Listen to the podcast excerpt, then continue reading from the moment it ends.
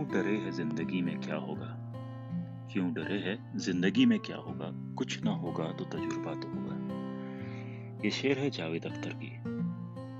कुछ तजुर्बों का पिटारा इस पॉडकास्ट के ज़रिए हम भी आपको सुनाएँगे अपने ब्लॉग से, जिसका शीर्षक है खालिश, जिसका यूआरएल है Vikas Shukla dot blog spot dot com blog का स्पिरिट जावेद साहब के शेर का ही है और कंटेंट मेरा।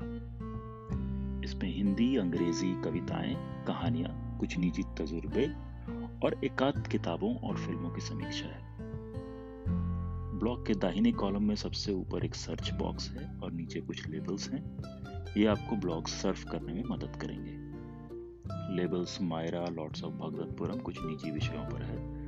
उसके साथ मेरी प्रोफ़ाइल है और ब्लॉग के फॉलोअर्स। आपको कंटेंट पसंद आए तो आप भी ब्लॉग फॉलो कर सकते हैं।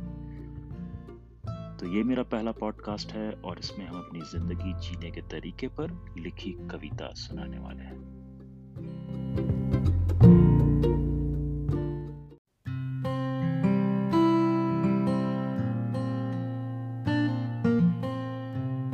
कविता का शीर्षक है, धीमी आँच पर जी है ज़िंदगी। धीमी आँच पर जी है ज़िंदगी। कभी उबले नहीं, कभी बिफरे नहीं।